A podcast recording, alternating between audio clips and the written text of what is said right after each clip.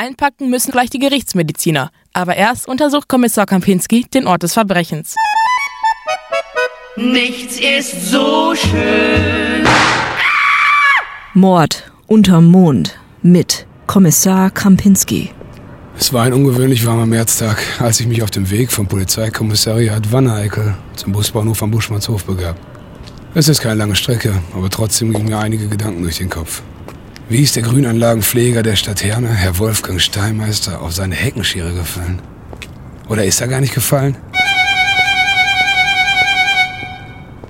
30 Sekunden später war ich am Tatort. Auf dem sonst proppenvollen Bahnsteig war oder eher lag nur ein Mensch. Herr Wolfgang Steinmeister. Sah aus wie ein Unfall. Der Mann fiel rückwärts von seiner Leiter, als er die großen Hecken rasieren wollte und landete dabei auf seiner Heckenschere. Angrenzend am Buschmannshof ist eine kleine Grünanlage. Park kann man es nicht nennen. Wirft man seinen Hund einen Ball zu, wird der Ball nicht mehr im Park landen. So klein ist diese Anlage. Für Herrn Steinmeister war es eine große Ehre, diese Anlage zu hegen und zu pflegen. Es war sein Park. Ich ging zur Bude. Bei Uschi. Moin Uschi, einmal Fischermilch, aber ausnahmsweise mal weniger stark. Moin, Herr Kommissar. Schwerer Fall? Haben Sie was gesehen? Ja, wissen Sie, das war gar kein Unfall. Ich hab's gesehen. Der Mann da in der Tüte, er hatte doch keine Chance. Gab es einen Vorfall? Wie ist er denn auf die Heckenschere gefallen? Ja, wissen Sie, so ein Gärtner muss doch ein Mann vom Fach sein, oder? Wie kann man so behämmert sein, auf seine eigene Heckenschere zu fallen? Das wäre wie ich, wenn ich hier ins Eisfach kopfüber hineinfallen würde. Betriebsunfall. Wer das glaubt, der ist selig, du. Ah, meinen Sie, das war gar kein Unfall? Das meine ich. Er hat da die Hecke drüben geschnitten, sehen Sie? Auf der Bank drunter schläft immer der Manni. Er holt sich morgens gegen neun bei mir seinen Frühstückskorn. Als ich ihm die Flasche überreichte, fiel der Gärtner von seiner Leiter. Da hatte er aber bereits die Heckenschere im Rücken stecken. Ein Mensch rannte weg, in die andere Richtung. Ah, und wie sah er aus? Der Manni? Ziemlich kaputt. Äh, nein, der, der flüchtete. Ja, äh, das weiß ich nicht.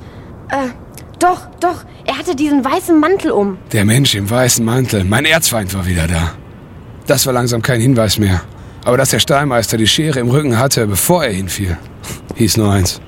Es war kein Unfall. Ich ging in Richtung Leiche, schaute mir den Tatort näher an. Die kleinen grünen Knospen der Bäume waren mit Blut gefleckt. Manni saß auf seiner Bank. Er war schon auf Betriebstemperatur gekommen.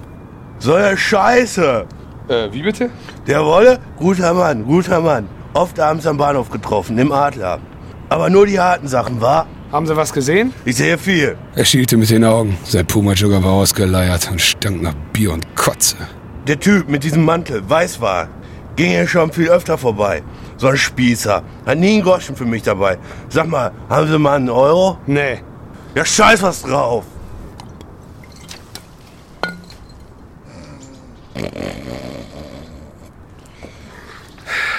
Toll. Das war mal ein Satz mit X. Ich ging zurück ins Büro. Der Mensch im weißen Mantel hatte wieder mal gewonnen. Wie ein Phantom schlich er durch die Stadt, machte dabei nie einen Fehler, hinterließ keine Hinweise. Wie konnte ich den Fall nur knacken? Wo war die Verbindung zwischen den Morden? Egal, das wurde nichts. Nur der weiße Mantel blieb übrig und das klang für mich wie ein Nadel im Heuhaufen. Ich schätze mal, dieser Fall gehört zu den Ungelösten. Ich machte gedanklich die Akte zu. Mord unter Mond, dachte ich. Der Mörder im weißen Mantel tauchte sicherlich hier wieder auf. Denn schließlich ist nichts so schön wie der Mond von Van Eyck. Wisst ihr, wer der Mann im weißen Mantel ist? Helft Kommissar Kampinski und gebt ihm Tipps unter www.radiokurzschluss.de